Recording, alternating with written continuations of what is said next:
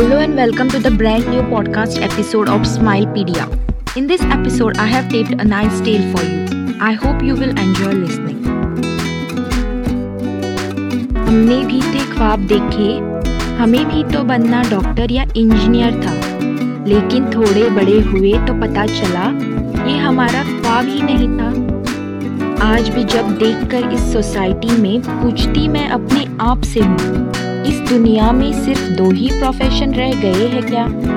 तब वो आईना देखकर मुझे कहता है, तुम्हें भी तो बचपन में यही बनना था। इट्स माई चॉइस हमने तब नहीं सुना, क्योंकि तब ट्विटर या इंस्टाग्राम का ट्रेंडिंग ज़माना नहीं था।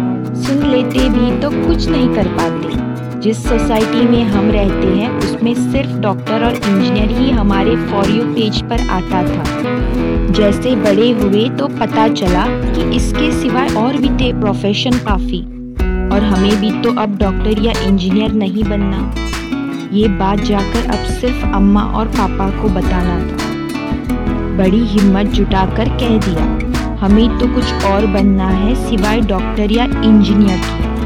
पहले वो चुप रहे कुछ समय, फिर मुस्कुराए वो अम्मा को देखकर। क्योंकि उनकी लड़की ने पहली बार खुद के लिए मुँह जो खुला था। अम्मा पापा को तो समझाना आसान था।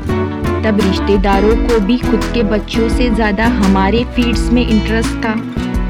जब तक हमारे अगले साल का रिज़ल्ट ना आए तब तक उनके लिए हमारा जीवन जो बर्बाद था रिज़ल्ट में अच्छे मार्क्स आने के बाद भी उनका कहना यही रहता था। इतनी इंटेलिजेंट थी तो तुम्हें डॉक्टर या इंजीनियर होना था। तब से हमने कभी फिर से फॉर यू पेज के बारे में नहीं सोचा, क्योंकि हमें भी तो अपने खुद के रील्स जो बनाना था।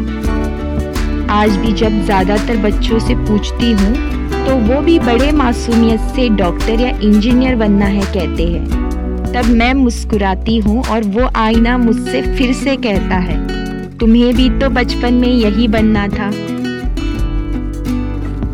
So thank you for listening me and don't forget to share the podcast till then take care and keep smiling